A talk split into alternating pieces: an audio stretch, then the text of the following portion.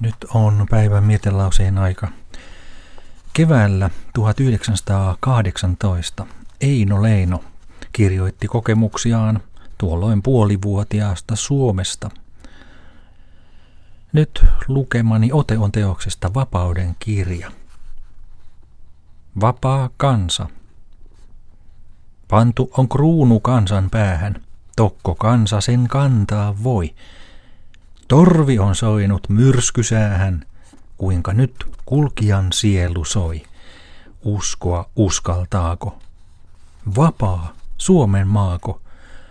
Eikö konsana enää täällä vieras valta ois vallan päällä? Eikö sorto, eikö surma? Oisi silloin onnen hurma.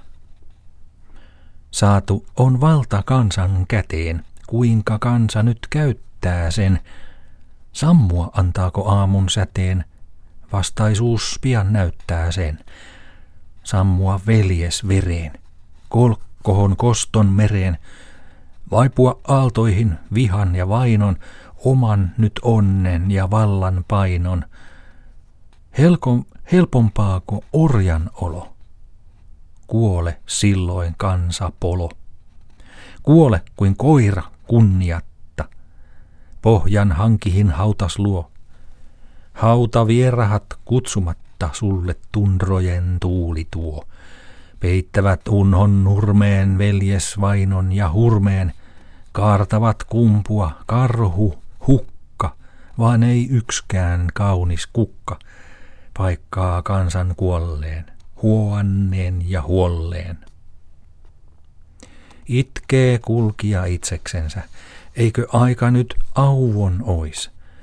Tuska ja häpeä sydämehensä, hiipiä ehti, ei lähde pois.